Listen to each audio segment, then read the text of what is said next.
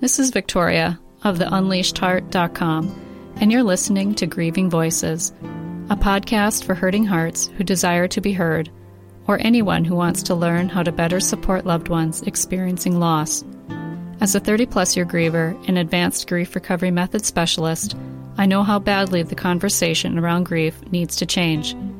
Through this podcast, I aim to educate grievers and non-grievers alike, spread hope, and inspire compassion toward those hurting. Lastly, by providing my heart with ears and this platform, grievers have the opportunity to share their wisdom and stories of loss and resiliency. How about we talk about grief like we talk about the weather? Let's get started. Thank you for tuning in to Grieving Voices. Today, my guest is Crystal Partney, and she will be sharing the loss of her sister.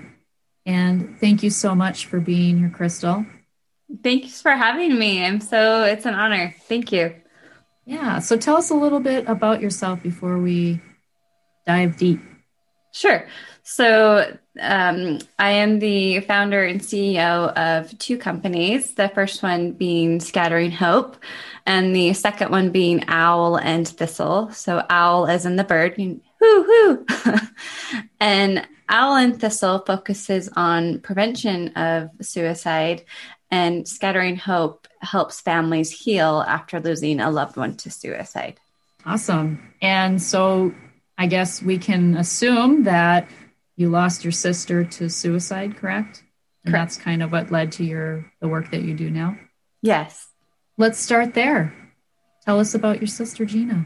So in two thousand nineteen, the day before my thirty-second birthday, my mother called me, and I could tell she was upset. I didn't know what was going on, but you could just hear it in her voice. And she, I immediately said, "What's wrong?" And then she proceeded to tell me that my sister Gina had taken her life that morning.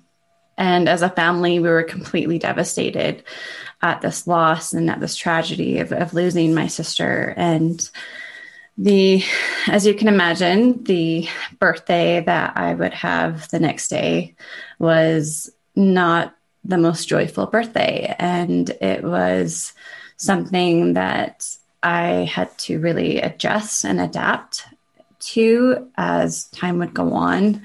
But I also realized in that moment that things would never be the same, and that my heart was really was grieving and at this loss. And unfortunately, there was just a lot of things happening in my life at the time. I was literally getting ready to graduate for my bachelor's degree, to receive my bachelor's degree within a month after my sister had taken her life. And so I was just right in the thick of things. And I told myself over and over again, Crystal, just graduate. It doesn't matter about the grades, just graduate. And so I did, thankfully. And I told myself after graduation that I would give myself a year to really sort of process what has just happened.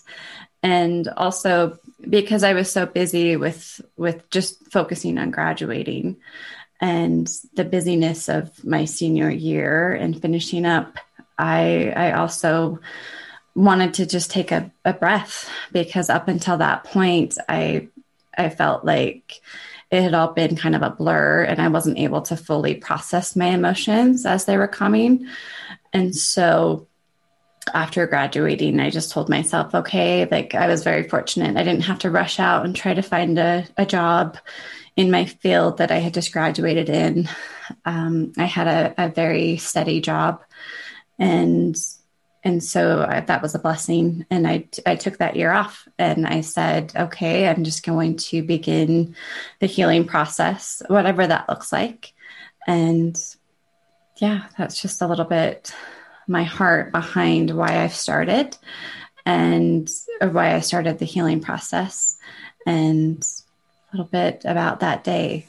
So was Owl and Thistle the first just that you started? No, actually, ironically enough, it was Scattering Hope.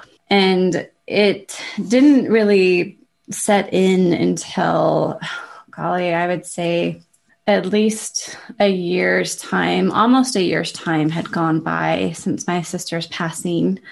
And we were coming up on the the one year anniversary of her of her death. And I kept, you know, having throughout that year's time span, I kept having this prompting on my heart. And that was to help other families that are going through a similar journey. And I kind of was like, okay, this is this is a little bit strange. Like, what am I doing? I just barely graduated in, in healthcare administration. And I'm so proud that I graduated. And I, and I finally, you know, have, I had this accomplishment that I had worked so hard for so long. And so it really kind of took me off guard a little bit that, that this prompting kind of wouldn't go away. It just kept coming back. And, And I have no doubt it was my sister saying, Crystal, I want you to help other families that are going through a similar situation. And thus I started my company, Scattering Hope. So to answer your question, yes, Scattering Hope was actually first. And then as I was mapping that out and deciding like, okay, this is how I want to, to do this. Then I also got another prompting, no doubt it was from my sister, saying, I want you to also focus on prevention, because it's one thing to to help families that are healing, you know, after such a tragedy as this, but it's an entirely different approach and an entirely different feeling if you are also going to focus on prevention.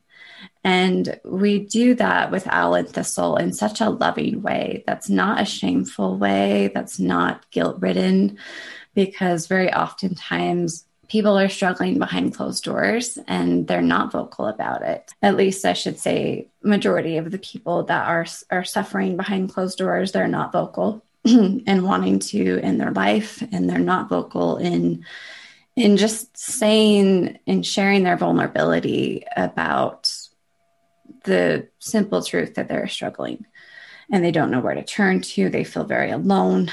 And so that's, that's my approach with Owl and Thistle, is we do that in such a loving way, in such a graceful way.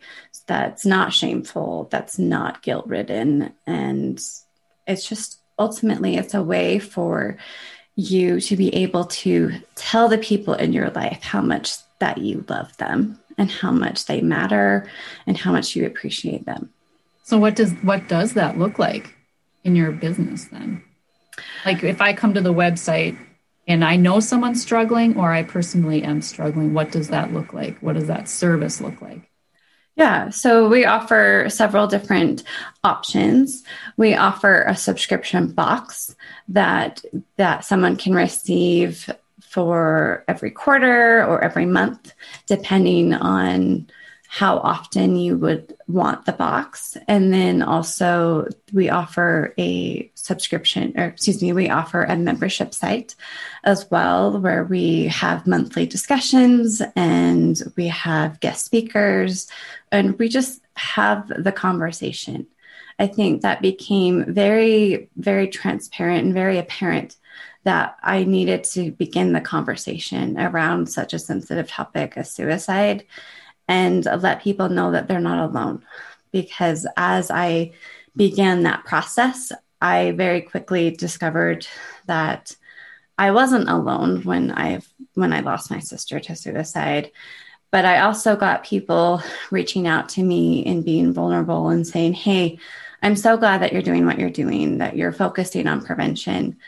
And, you know, I've never told anybody this, but I actually have attempted suicide when I was younger, or just having the courage to share their story with me and being vulnerable and saying, hey, you know what, I was struggling and this is so needed right now. And, and that's the, the path that both companies follow. So both companies follow a subscription box model as well as a, a membership site. That sounds wonderful. And we'll link, I'll link to where they can find that in the yeah. show notes. Going back to your sister's story and that loss for you, what were some, I mean, were there not warning signs? Did you feel like, did you have a sense that she was struggling, but you didn't know how to, what was the experience before you I'm sure, obviously, it was a shock when you found out, but, you know, and then you kind of reflect and you look back. What were the things that came, stuck out to you as you reflected back on the relationship leading up to that decision she made? Yeah, well, it's such a beautiful question. And there were absolutely warning signs. And in fact, on the website, Owl and Thistle, there is a download that you can get that shares the warning signs to, to look out for if someone is struggling. And I just wanted to mention that right now, but there were absolutely warning signs. My sister was kind of the opposite. You know how most people are struggling behind closed doors. They don't want anybody to know that they are struggling and, and contemplating suicide. But my sister was the opposite. She was very vocal in saying she would have a bad day. And then she would be very vocal in saying, well, I'm just going to end my life. And my family was very proactive in getting her help and seeking out a trained professional in, in this manner. And unfortunately, my sister didn't open up. She didn't allude to the difficulties that she was facing and the struggles that she was having to this professional. And we, we, of course, as a family, were very like aware of her struggles. And, and that's why we were so adamant on her seeking out a professional. And, and it got to the point where, you know, she was on medication, but when, after she passed, we very quickly realized that she stopped taking the medication that was prescribed for her. And she was also very vocal towards the end about not wanting to, you know, pay for for services, not wanting to pay for counseling sessions, because let's be honest, it's not covered by most insurances because it would be considered an elective. And, and she just simply said flat out, I don't want to go because I don't want to pay. And I think towards the end, it's, there were definitely warning signs, and we had thought she had turned a corner towards the end of her life, that we were hopeful that, okay, this, whatever medication she has been on is working. And she is, you know, she stopped seeing the, the counselor, but she's taking the medication, so everything must be going good. And we had really believed as a family that she was turning a corner, and, and she was starting to see hope again. But unfortunately, as we discovered, that she stopped taking her medication and she stopped going to counseling. And, and then, as I said, she was alluding to the fact that she just didn't want to go and she didn't want to pay for the services anymore. She didn't think they were help, that it was helping. And I think it's so hard for someone who is in that headspace to really consider the impact of their choices, because it's really difficult when you're, and I, I mean, I've had bouts of depression, um, but, you know, to be, have a, uh, clinical depression or be diagnosed with depression where you need to be, you know, consistently on medication. Um, I imagine that it would be very difficult to see the effect that you have on others, um, and how your choices and decisions impact the family. So I'm glad that you kind of address both aspects and both sides of that. So when it comes to your loss experience, and at the time, I know you said that you were going through college or about to graduate, but you also have a family, correct? I do. Yeah. Yeah. So you had a lot of balls in the air, not just school, but husband and, and kids, correct? Yes. Yes. I have yeah. a daughter. Yep. Yeah. She was three at the time, and um, it was hard. It was hard for me to, to be honest, I didn't want to tell her. I didn't want to tell her that her Aunt Gina had passed away. And that was a extremely difficult conversation, but I'll, I'll share it with you if you don't mind. Yeah, please. the, as I mentioned earlier, my sister passed away the day before my birthday, and my daughter, who was three at the time, she had just turned three in January. So her birthday is actually coming up, and she noticed that I was, I was crying like a lot. And she didn't understand why, because I kept wrestling with the idea. Do I tell her? If I tell her, what details do I tell her? Do I be transparent? Or, and, and also, do I be transparent, but how do you tell a three-year-old about, how do you talk to your three-year-old about suicide? How do you, how do you talk to them about something so tragic as this in a way that she would understand, but also just understanding that she is three and she's not going to understand as much as, say, like one of my nieces or nephews who are older, they're teenagers. And so there is a delicate balance there. But I was, you know, in the bathroom, and my little girl came up to me and she just said, "Mommy, why are you crying?" And I said, well, And and I decided, I was like, okay, I, I have to tell her. I can't like, I can't just not tell her. So I did. I said, "Well, honey, I'm sad." And she goes, "Why? Why are you so sad?" And I said, "Well, I'm sad because your Aunt Gina has, has died. Your Aunt Gina has passed away." And she looked at me and she said, "Mommy, why?" And I was completely transparent and said, "You know what, honey, I don't know. I don't know why she passed away, but I do know that she was really sad." And, and she got kind of quiet. And then, you know, she started to smile, and I was like, "Why are you smiling? I don't understand. Why are you smiling? I just told you that your aunt has passed away. Your aunt has died. What, why are you smiling?" And I asked her, I said, "Honey, why are you smiling?" And she goes, "Mommy, does that mean that she's with Grandpa Lanny? And Grandpa Lanny is my dad." And I said, "Yeah, she's with Grandpa Lanny." And she goes, "Okay." And she runs out of the bathroom. It was that quick and that sudden. And I remember that moment so vividly in my mind, and I always will. But it took a moment that was so difficult for me, and turned it on its head and made it realize that it was going to be okay. That if I could just take the approach as my three-year-old did and know that she's in good hands, she's in good company. And even though I'm sad, even though I miss her, not a day goes by where I don't miss my sister, it's going to be okay. That she's safe. The sadness that she felt in this life is gone, and she's happy, and she's, she's just, she's in good company. And so that just, it warmed my heart, and it really, it took me off guard because, you know, like I said, she was just like, "Okay," and then rush, rushes out. And so it just, it really did warm my heart, and it made me kind of take a step back and say, okay, it'll be okay. What a beautiful story. Thank you for sharing that. And thank you for sharing about your sister.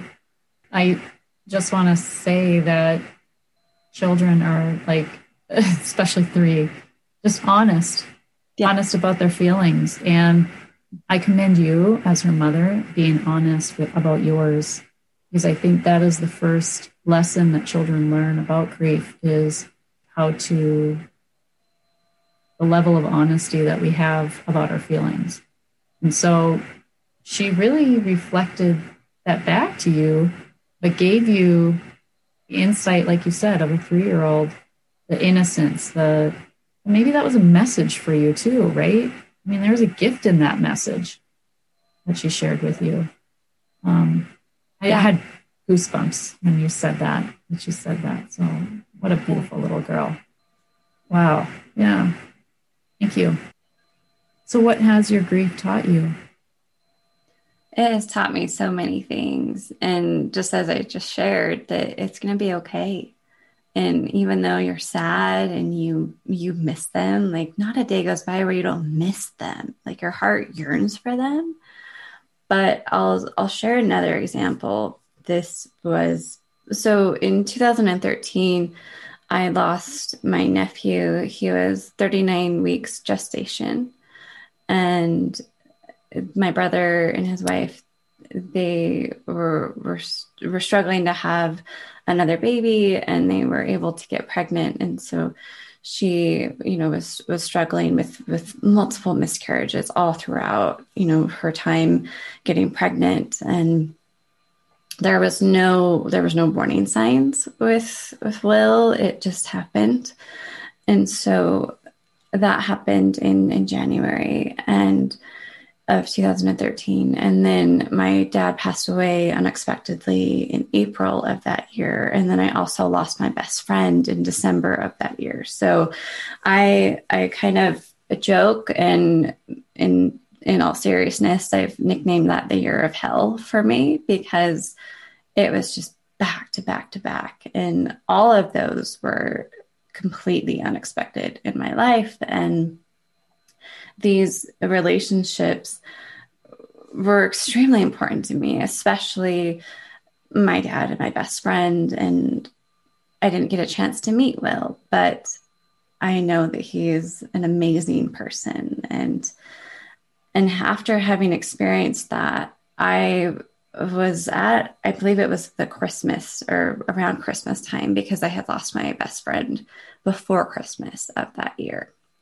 And I remember just feeling so bogged down and just like, I was angry. I was so mad. And I remember just, you know, screaming out and just kind of yelling and saying, you should be here right now. Like, you should be here right now. Why aren't you here? And I immediately got this soft whisper. And I have no doubt that it was my dad and probably my best friend. But they said, Crystal, we're here. We're here. We are just not in the form that you want us to be in. And I said, you're right. You're right. You're just not in the form that I want you to be in. I want you to be here physically, and you're not. But, and again, I got this just gentle, like warmth on my heart that said, we're here. We're not missing anything. We're just not in the form that you want us to be in. You can't see us, but we're here. We're not going anywhere. So I just wanted to share that with your listeners, that if you find yourself in this really sort of dark place, in this sort of, like, we just had the holidays, and a lot of times the holidays are the most difficult part of the year because you're surrounded by family. And obviously this year, this past year looked vastly different than any other holiday, but, but maybe this was the first time without your loved one. Maybe this was the first holiday that you experienced without them. And I just want to encourage you and, and let you know that they are there. They're just not in the form that you want them to be in. But don't mistake for one second that they are not with you, that they are not experiencing life with you. I always joke with my sister. I said, we used to call her Jean. And I said, Jean, you're more than welcome to hang out with me, but I'm kind of boring. And, you know, but you're more than welcome to, you know, just kind of hang out and, you know, observe. But I do have to give that caveat that I'm not the most exciting person, but that's okay. That's, you know, that's one of the reasons and one of the things that she loves about me. So thank you for sharing that. And I think it is a good reminder, I think, because when we lose loved ones, we often forget that we can talk to them. I can still talk to them. And I think people struggle with that belief too, I, I feel, um, depending on the circumstances of their faith life, depending before death knocks on their door or after. Um, I think that shapes also too how we feel about that, about talking to those we love that have departed. Um, and I actually just had a conversation with a a twenty-one-year-old that had very similar losses as myself and close in the same ages. And I just shared with her that, you know, there's faith, which she's very strong in, but then there's spirituality, which I feel is maybe goes deeper and is more of a a connection. As, you know, it's a belief or a feeling. It's more like a feeling, and it's a connection that you feel, like, you know, is there. Um, and I think that really determines um, if you'll feel open to talking. But I think that helps. I mean, even if you don't believe that, even just voicing what your what's on your heart, think of it like a prayer out loud, or think of it like just sharing your heart with the air. You know, you don't even have to share it, if you, especially if you don't have a safe person to talk to. Because grievers unknowingly um, and unintentionally, um, and I say we're all grievers because we all grieve something. Mm-hmm. We've all grieved something. So when I say grievers, it's even if you don't identify yourself as a griever, you're still a griever in my book. It's my belief. Um, but we say hurtful, we say hurtful and harmful things unintentionally, especially if we haven't, you know, if we haven't processed our own stuff.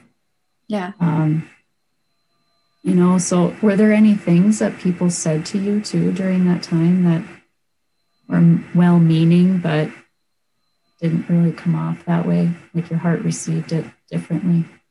Yeah. Oh, absolutely. I'm not exempt. I'm not exempt. And, you know, I think having experienced a tragedy like this, specifically to suicide, I really believe that people just don't know what to say. And so oftentimes, like you said, their heart is, is in a good place, but they often, you know, kind of speak out of turn or or say something that they they normally probably wouldn't say because they are trying to be helpful. They're trying to show how much they love you. And and absolutely, I had several times, like, going back in my mind of of conversations that I was like, why in the heck did you say that? But But ultimately, what I had to, the conclusion that I had to come to for myself was, Crystal, they're just trying to help you. They're just trying to help you, and they just don't know how. And so tell them, tell them how. And it could be something as simple as, I need you to, I had a friend, um, she was very close to my sister, actually, ironically enough. And she, she, you know, she let me know, she's like, Crystal, what can I do for you? And it, my initial reaction was, nope, can't do anything. I'm just going to, you know, I'm going to Wonder Woman. I mean, I'm like, no, I'm good. And then it, you know, again, because I'm in tune with, with my spirituality, because it's such a driving force in my life, I felt this, this warmth come over me, this prompting saying, Crystal, no, don't, not this time. Tell her what you need. And so I did. I said, you know what? It would be really great um, if I didn't have to make breakfast. If I didn't have to make breakfast for the next three days and I could just grab something like yogurt or fruit or both, whatever it is. And I didn't have to make breakfast for my, for my little girl, then that would be amazing. And so she's like, okay, done. Consider it done. And so she did. She went out, she got this huge, like, um, like gift basket, essentially, of like fruit and like chocolate milk and yogurt, and just like piled it all in there. And she dropped it off at my house, and she just said, here. And I just said, thank you so much. Like, this is exactly what I needed.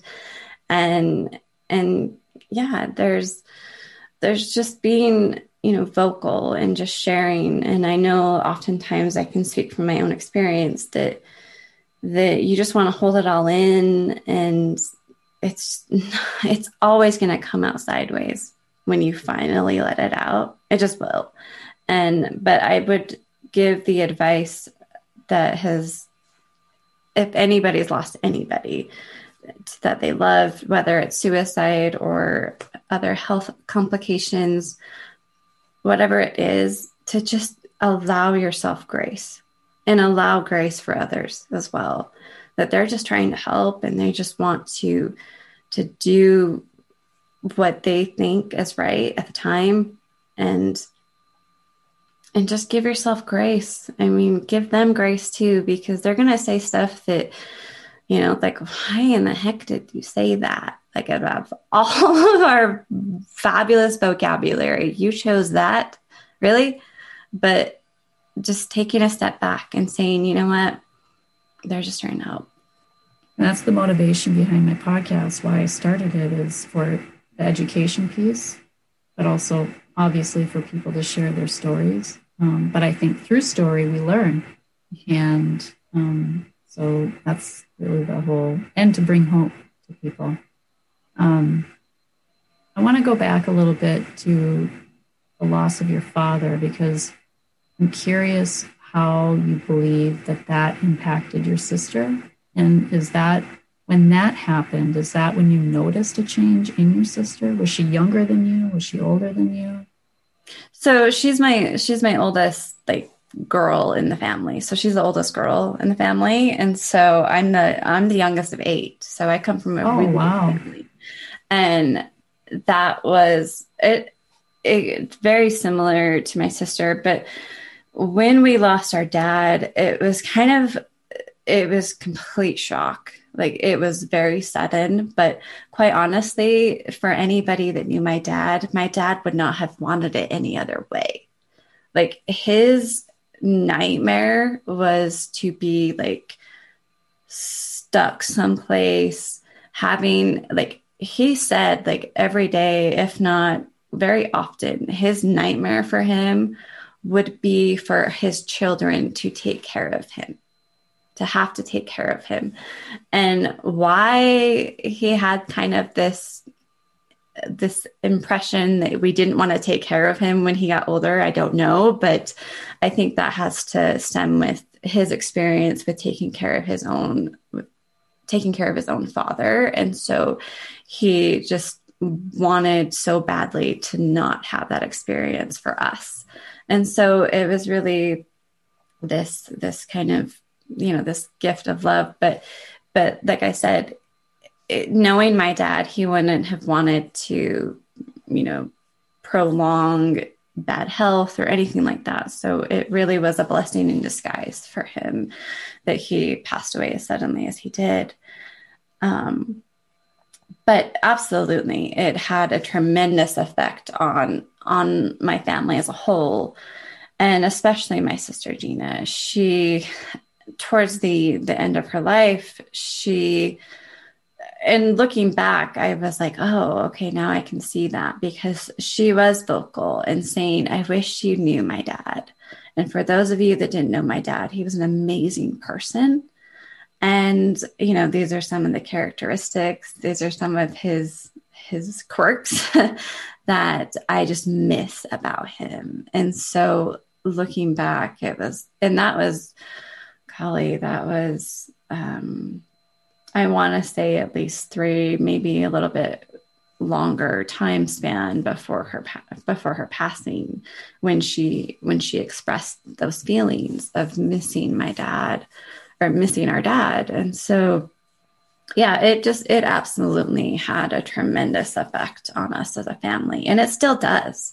There's still, you know, moments where I wake up and I'm like, I'm going to call dad, and I can, it's just in a different way, in a different form. And, and like I had already shared, he's here, he's experiencing life with me, just not in the way that I want him to be.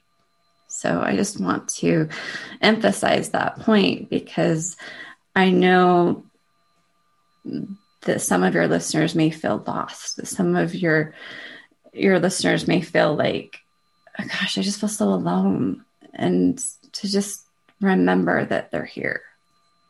So throughout your grief experience, what has given you the most joy and hope? Oh, golly. Um, looking at my, looking at my daughter in that moment, um, I already shared telling her about her Aunt Gina passing away. And I didn't realize this, but at the time I was setting the bar for her so that whenever she experiences a tragedy, she's going to look back at this moment in time and say, well, how did Mom handle it? Because that's how I should handle this. And notice I said when, not if she experiences a tragedy. And that has brought me a lot of peace and a lot of joy. Just also seeing how she's handling the loss of my sister. And just the other day, she goes, Mommy, that's where Aunt Gina died. And it was the funeral home that mm. we had my sister's uh, private family viewing. And I and I didn't want to take her, but I decided, okay, she needs to connect the dots. I didn't want this to be something that became this, this experience of me showing her or me telling her. I actually wanted her to see and connect the dots in her, in her mind. And yes, she's three. And, but now that she's going to be turning five, she's connecting those dots and she's saying, hey, that's where Aunt Gina passed away. And, and she's really just bringing me so much joy and so much hope throughout this whole journey that whenever I'm having just a down day, I look at her and I go, you're why, you're my why. Like, you are the whole reason why I'm doing what I'm doing. And if I can be a light and a service to other people th- through my experience and to share my story of hope, then, I mean, what better what better purpose is there than that? I want to come back to, to the conversation that you had with your daughter and, and the thoughts you had, like, what do I say? How do I talk? You know, because I think there's a lot of fear that people have um, when there is a death in the family and what they should do and what they feel is right. And I'm going to start by saying you do need to do what feels right for you. Um, but I'm going to speak from the aspect of a grief recovery specialist, and that um, children understand far more than we give them credit for. And their honesty will tell you um, what they understand if you allow them to communicate. And I've heard stories of parents who almost shush their children around a specific loss because it's painful for them. It's too painful for them to talk about, but they don't understand the damage that's doing to the child by not being able to talk about it. And what they're learning in that situation too is that we don't talk about it. And that sets them up for life on how they process and deal with and address grief and how they treat others in their grief as well. So that is a huge passion of mine, the educational piece around this. Um, you know, in help in grief recovery too, we have, well, I facilitate a method. It's the Helping Children with Loss program. And it is online uh, for a group. Um, and that's a four week program. So I just want to mention that if you find yourself in a situation and you're not sure how to help a child process their grief, it's an excellent program that I'm very passionate about because I'm a child griever um, myself. And that's the thing, you know, I was eight and people just didn't think that I needed to talk about anything. Children can seem like they're okay. They can act like they're dealing with it, but there might be other behaviors that um, you don't connect to the grief. So if they're having angry outbursts, if they're not sleeping well at night, if they're coming into your room, you think, well, they just had a bad dream. I mean, if they're wetting the bed, um, if a behavior changes, that's a mark, you know, a marked change in familiar pattern of behavior. That's what grief is. It's a change in or a familiar pattern of behavior. And um, so those are just some things I wanted to bring up. Um, And I, th- I thought you handled it beautifully. And You were honest about yourself, therefore your child reflected back to you honestly with her giggles, and you know that you know she's in a better, she's in a good place, she's in good company, right? I don't want to say a better place because that's one of the things that people may say, well, they're in a better place. No, they should be in this place with me. And that's how grievers feel. They always want their loved one with them. So don't say that. People. Yeah. Yeah. Don't say that. They're in a better place. Don't say that. And Unless they say that. it first. Yeah. Unless they say it first. Again, are they being strong for you? You know, because grievers do that. Grievers will dismiss their own feelings to make other people comfortable. So you really have to follow the lead of the griever and in how you direct the conversation, but let them lead the conversation. You don't need to say or do anything. You just need to listen. I think that's that's my biggest message on almost every episode is just listen. Yeah. There's nothing else you need to do. Just let the griever be. Was there something you wanted to share on that? No, I was, I, yeah, I agree one hundred percent with all that you said. And, and again, you know, even when going, circling back to what you had just said about like, oh, they're in a better place. And even though that, I find that I'm not alone and that can be a little bit triggering for me. Mm-hmm. But again, it goes back to grace and saying, I, maybe they don't know what, maybe they don't know what I'm experiencing. Maybe they haven't lost a loved one to suicide, or maybe they haven't lost a loved one yet. But ironically enough, when I was talking to my uncle, he said kind of a little bit jokingly, but in a serious sort of tone, he said, Crystal, because we were talking about my dad, and he said, you know, no one gets out of here alive. And I was like, gosh, yeah, as hard as that for me to hear that, it's true. And so it, it just kind of, again, just was like, yeah, you're right. And just allowing people just grace, you know, they say that in a very loving way. Like, I know that, I know that someone that's what's, that has said that to me in the past, they do it in a loving way and they're just trying to help. And what better way than to say like, okay, this is what I need you to do, and, and be transparent and say, you know what, I know you guys are trying to help, but I'd really appreciate it if you don't say X, Y, Z.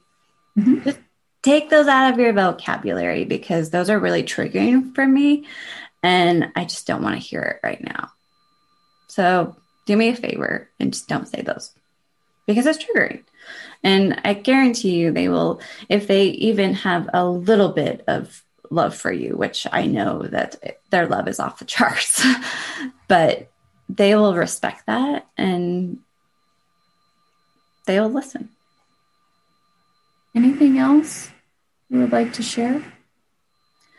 I just wanted to kind of circle back to what you were saying earlier about, about me telling my daughter and, and everything. And I think there's just a lot of ways to approach death in general and how you approach it and how you, you know, mention it to different age, age groups, age brackets. And so, as I mentioned earlier, I'm going to talk to my three-year-old about her, her aunt passing away in a completely different light, in a completely different tone than I would my nephew or nieces that are older and in their teenage years. So, but ultimately it, it comes down to, you know, telling the truth, but doing it in a very loving way and not in a, a fearful way, I would say. And that's just based on my own experience that, you know, suicide is an extremely difficult conversation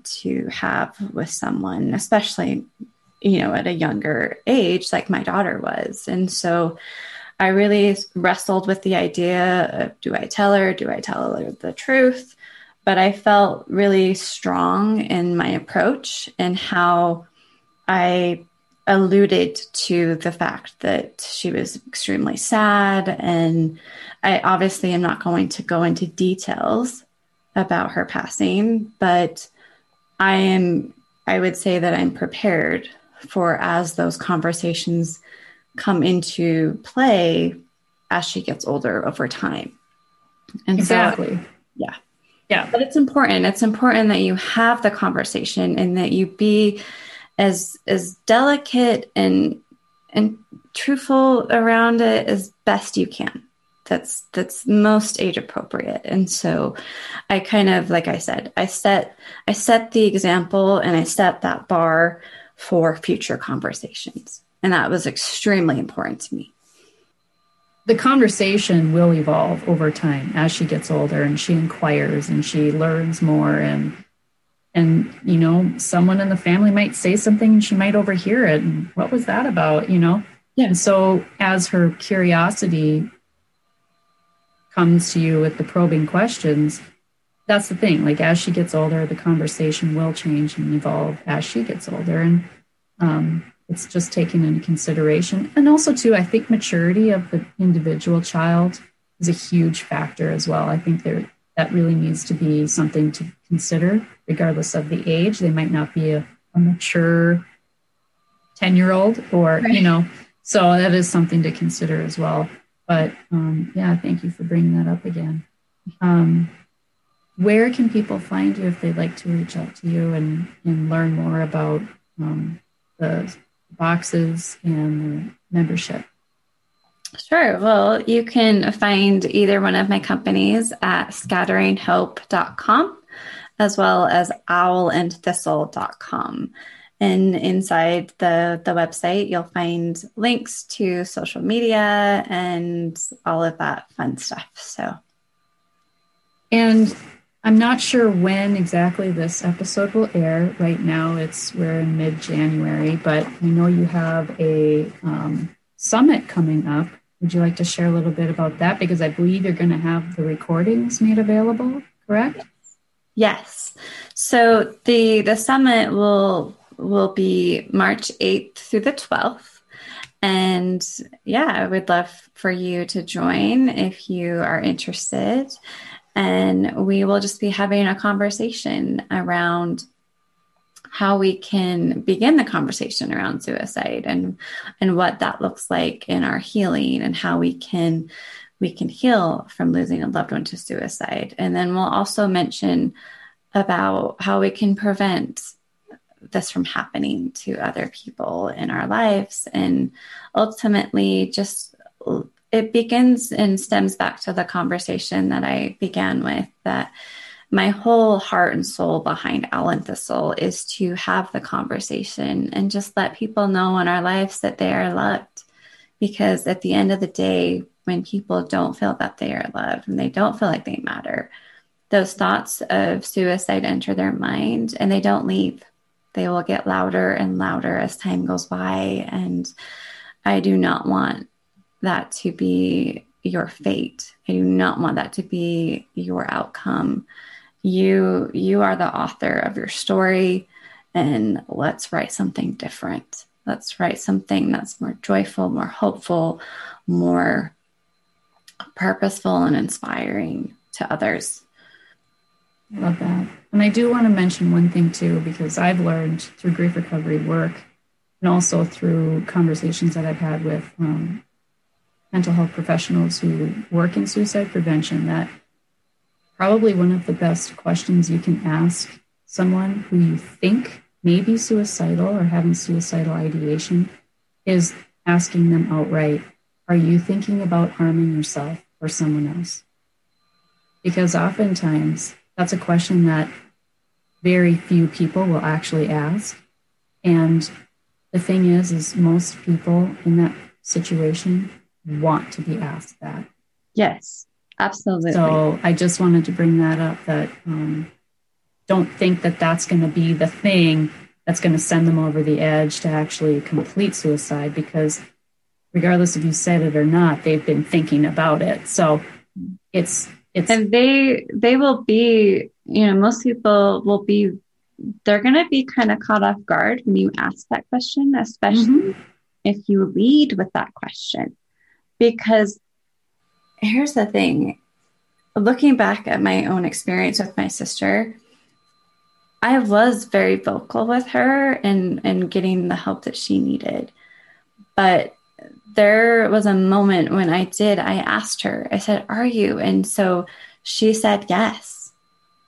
And I think it just, again, looking back at my own conversations with her, it completely kind of threw her off guard. And so they're naturally going to be open and they're going to respond yes or no. And because you're leading with that question, because you love them, and there's no shame in it. Like, let's, let's do this together. We can, you know, get you some help. And here's the thing. If this person doesn't work with you, if this person was like, uh, that's all right, it's okay, go find someone that does.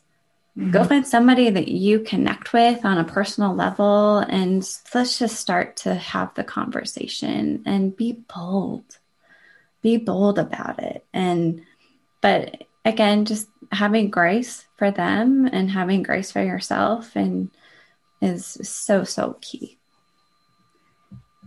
My a recent, our blog post that's coming out of mine soon is talking about shame.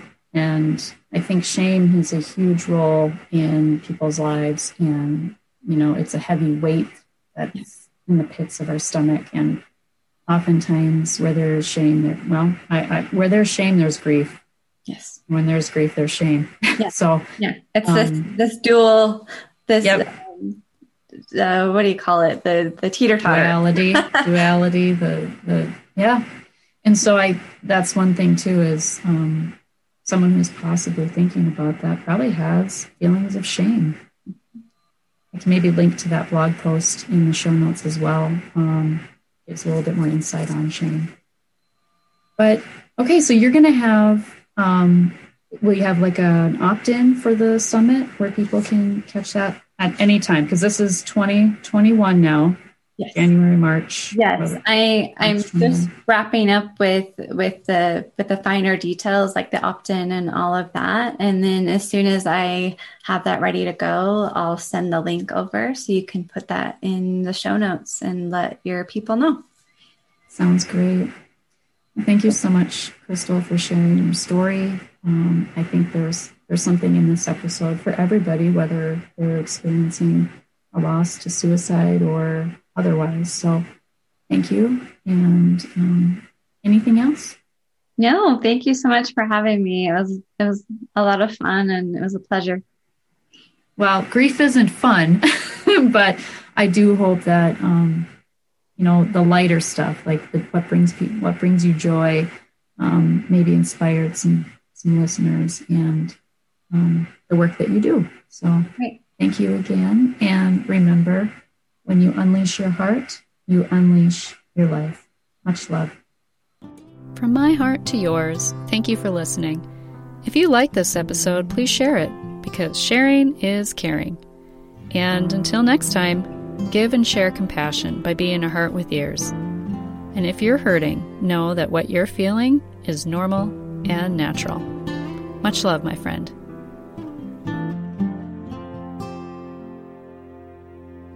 Thank you.